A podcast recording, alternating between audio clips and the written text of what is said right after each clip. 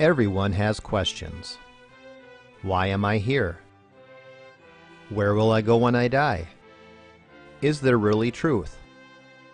But not everyone has biblical answers. Welcome to the Pastor Study, a ministry of pastorstudy.org. Join us now as we study the Bible to draw closer to our Lord and Savior Jesus Christ. Here is Pastor Tom Brock.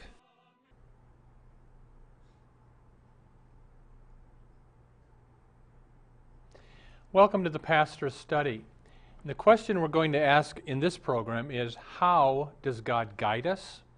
Maybe you have a big decision to make. Do I take this job or not? Do I move? Do I get married? If so, to who? Do I retire? Do I go to college? If so, which one? You know, if you've got a big decision to make, that's, this show is for you. How does God answer those kinds of questions? It's sad to see the way the world gets guidance, they go to tarot card readings or they go to their astrology charts or they'll get into New Age religion and that kind of thing. But how do wise people receive guidance?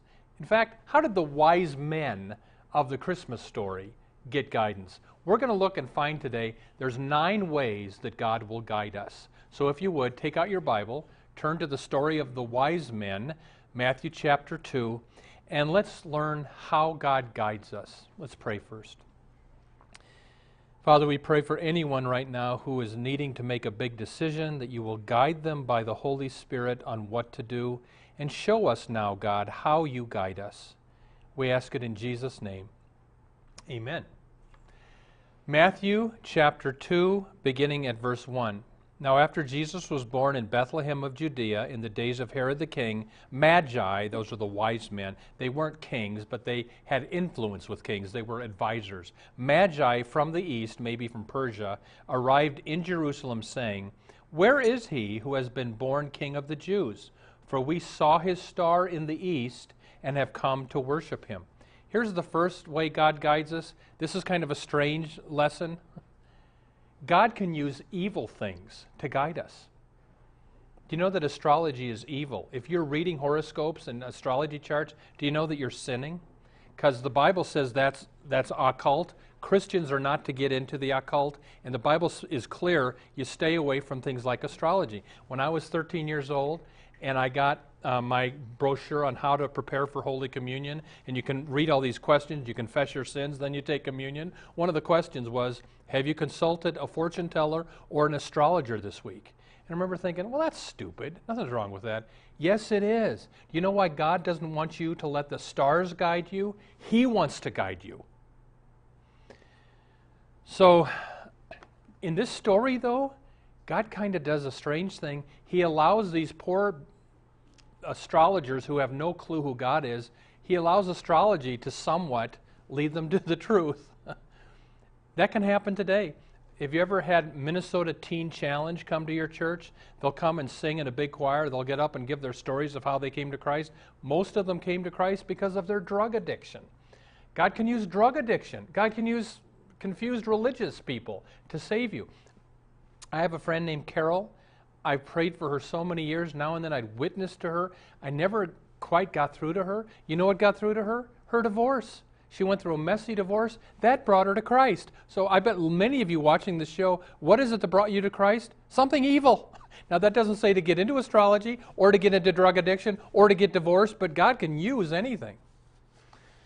Look at the, the next way, and this is the main way God guides us. Look at verse 3. When Herod the king heard this, he was troubled, and all Jerusalem with him.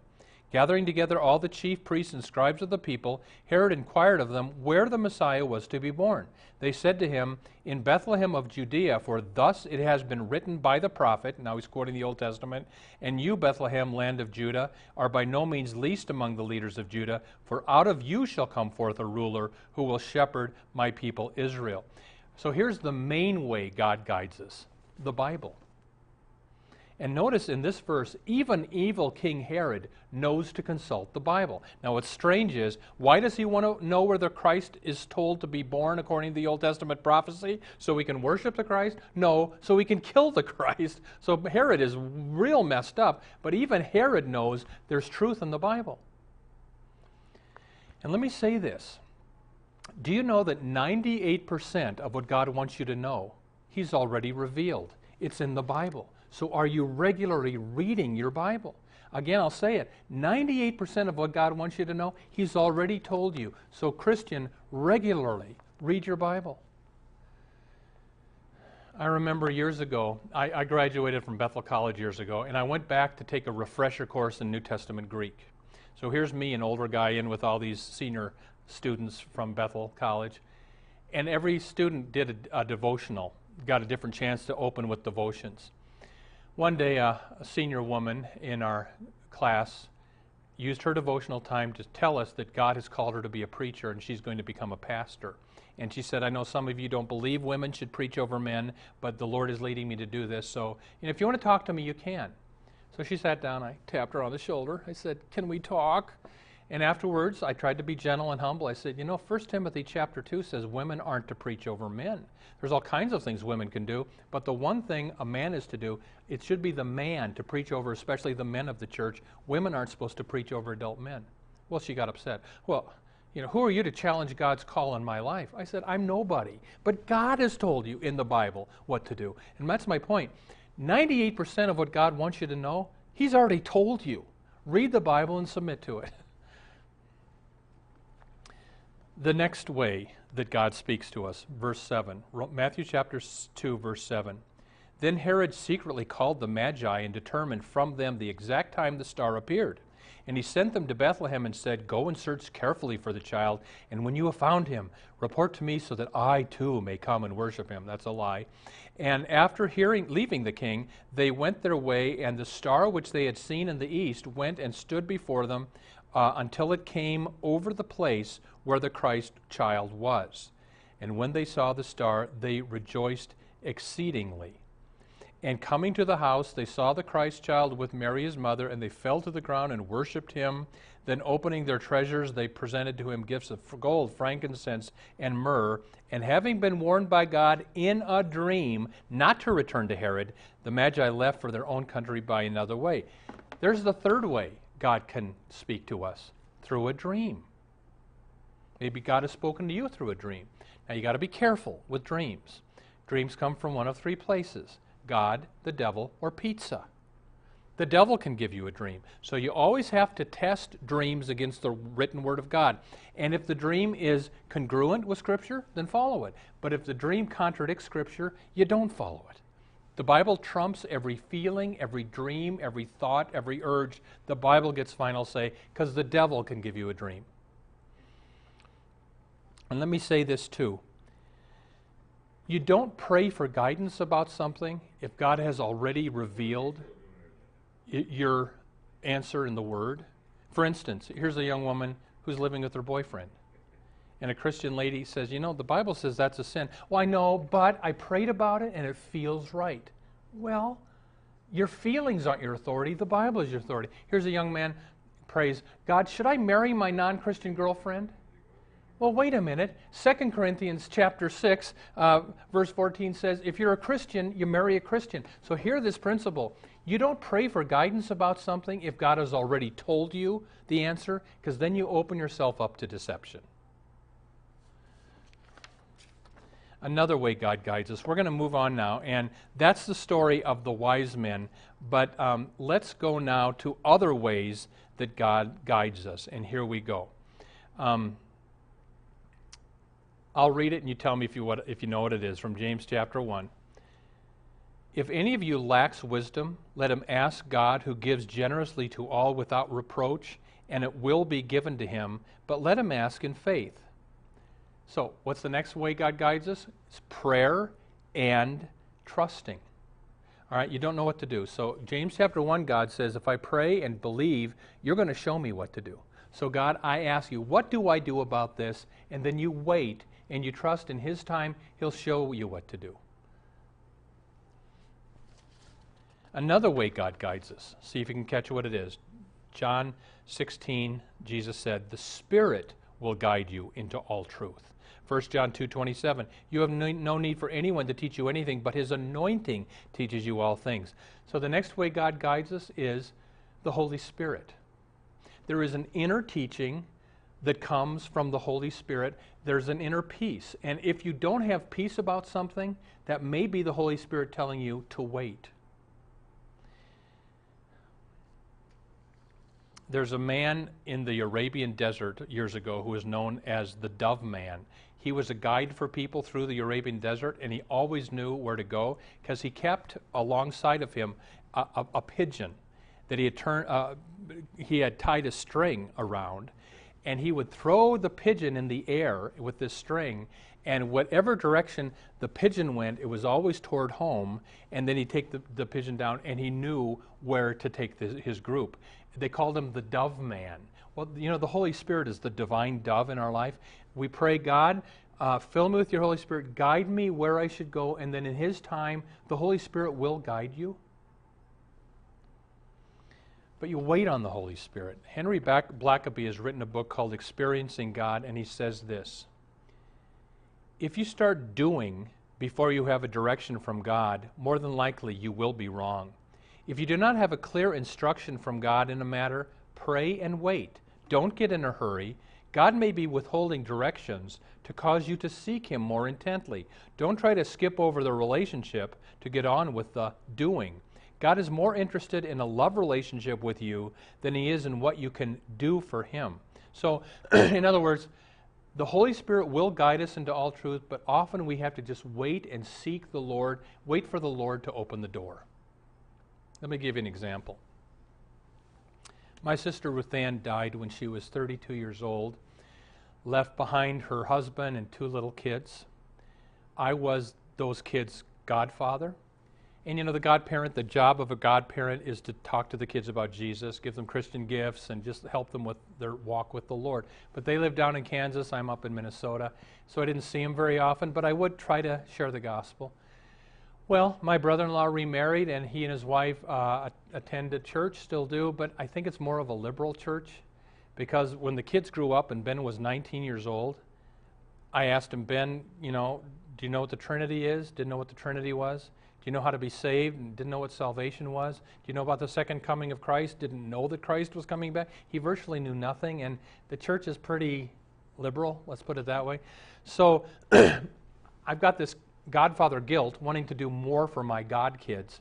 Now they're grown people, and I, you know, Lord, what do I do? I want to share the gospel clearly with them, and I had, but it had been a long time. Well, now the kids are grown.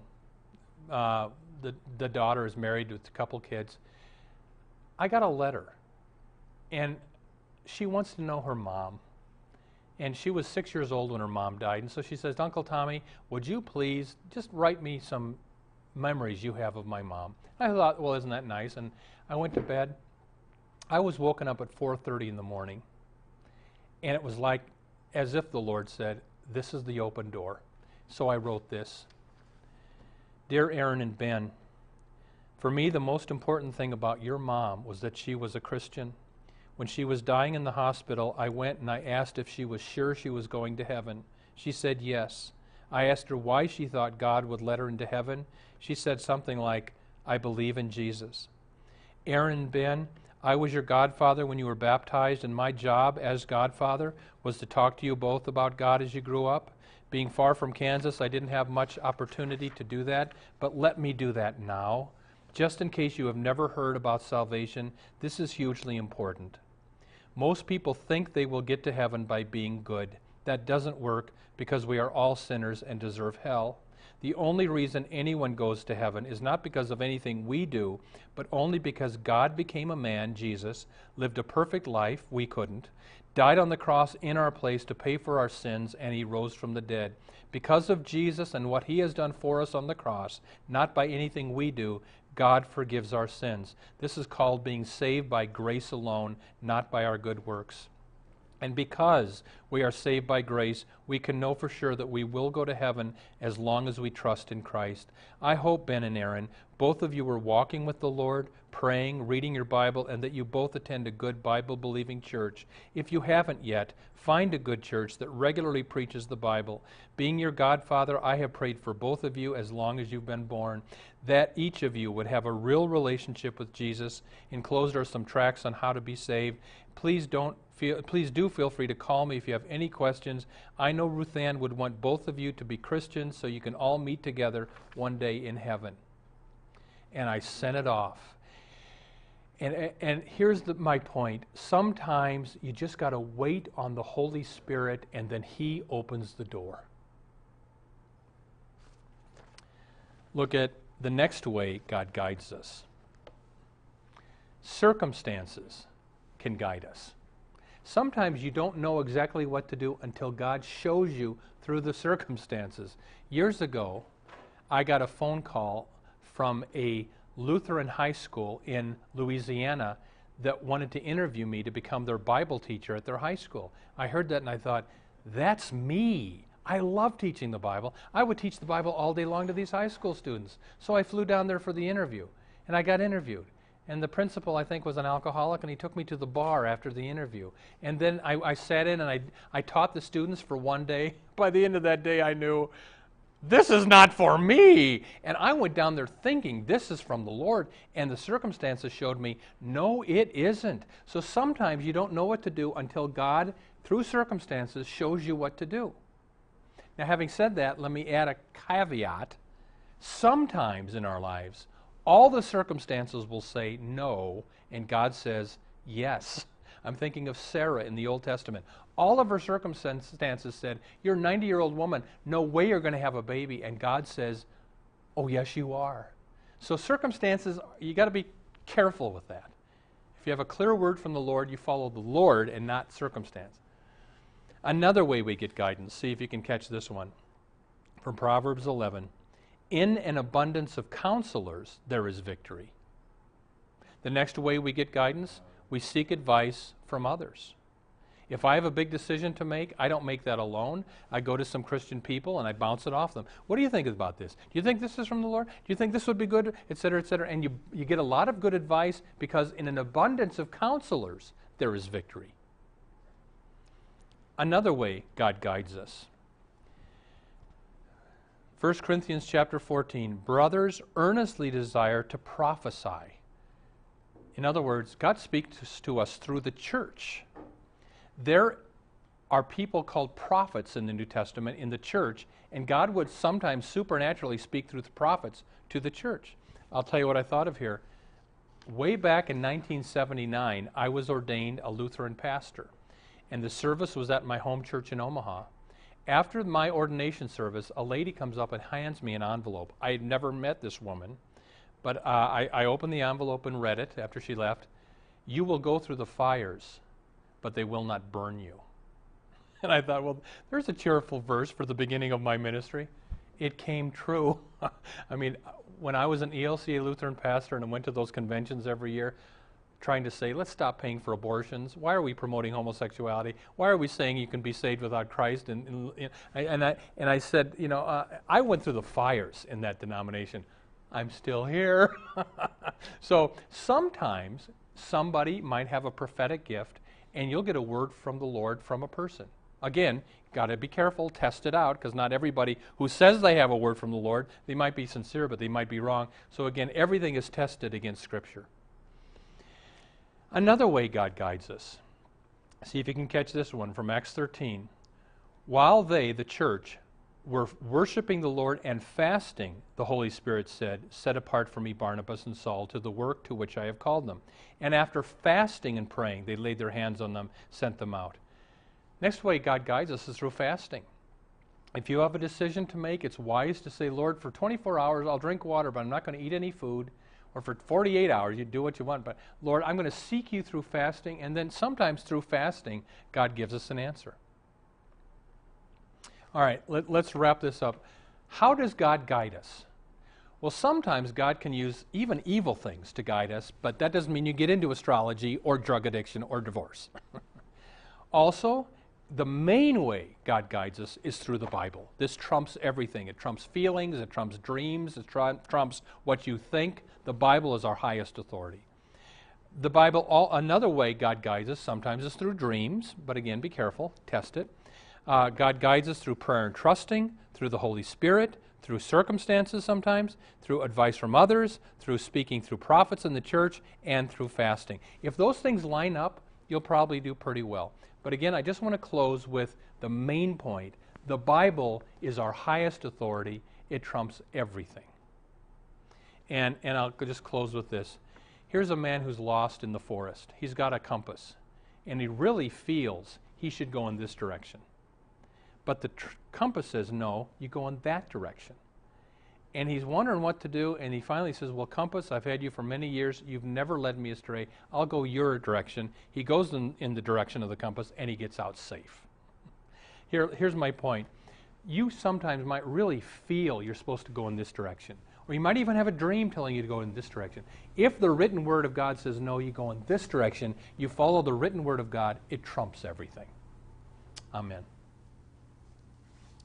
Welcome to the portion of the pastor's study where we now ask Pastor Brock to share with us his knowledge of Scripture and his insights to answer questions we have regarding the Bible, our Lord, and our everyday walk with Him.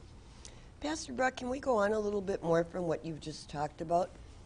Um, I've heard of people who o- open a Bible randomly, point at a verse for guidance. Yeah. Is that okay? I would say almost never. I'm not saying never ever do that, but almost never.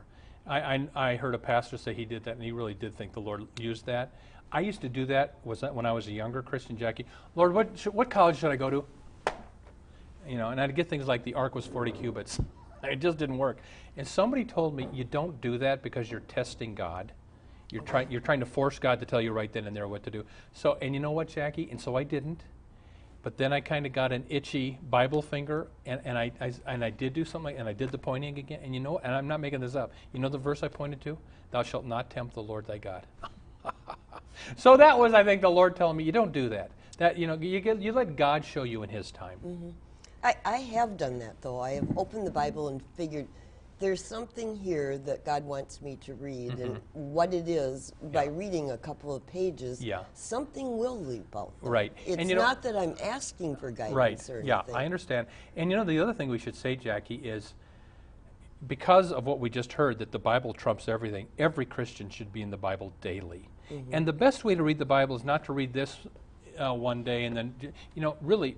Uh, start with Genesis 1, read all the way through the Old Testament. Start with Matthew chapter 1, read all the way through the New Testament. I mean, and then you just keep going because you don't want to flit around. You won't get as much out of it. Okay. Um, what do you do about, you say to bounce things off of other Christians, okay? Mm-hmm. I know of an instance of going to two different Christians and getting two different answers. Yeah. What do you Yeah. do with and that? And it's very frustrating, isn't it? And so sometimes that's the Lord telling you, you wait. And and uh, that discovering God's will, I think, can be difficult. But when it's difficult and you don't know what to do, then you just pray and you wait. okay. Yeah. Now, you talked about the occult practices and that. Mm-hmm. What occult practices are wrong and why are they wrong? And Yeah. I mean, you see churches now offering Christian yoga. I know, I know. And Jackie, Is there such a thing? here's the no, there isn't. Christian, I was at a, I went to a church this morning for worship because I didn't have to preach anywhere this morning. By the way, I'm available to preach at your church. I do outside preaching now, but and it's a Methodist church, and they they were having some Bible study after their Christian yoga group. And why is it we don't do yoga? It's because yoga. I mean, if you're doing stretching exercises, fine. I do stretching exercises after I exercise, but I don't do yoga, and I don't call it. Y- yoga is where you try to empty yourself of everything so you can become one with the universe. Well, Christians don't believe in pantheism, that we are God and God is us, and we become one with it. So uh, uh, it, it troubles me. Jackie, Christians, I, I mean, the, the Bible is clear we're to stay away from witchcraft. We're to stay away from uh, soothsayers, people that try to tell the future. We're to stay away from seances and spiritists, people that try to uh, contact the dead. I mean, the book, the book of Leviticus, I mean, you can be killed in the Old Testament days for trying to go after spiritism. So be careful. Okay, now you talked about someone saying that they had a word for the, from the Lord for you. Mm-hmm. Um, how can you be sure it's a word from the Lord and not from that person? Yeah. And how do you handle that with that person Right. when they say that? Well, you know, this gal, she only gave one word from the Lord to me once, and it did come true. So I think that word was from the Lord. There are other people that have words from the Lord all the time, and it becomes rather clear this isn't the word from the Lord, this is their feelings. And they may be sincere people, but they're confusing their strong feelings with the word of the Lord.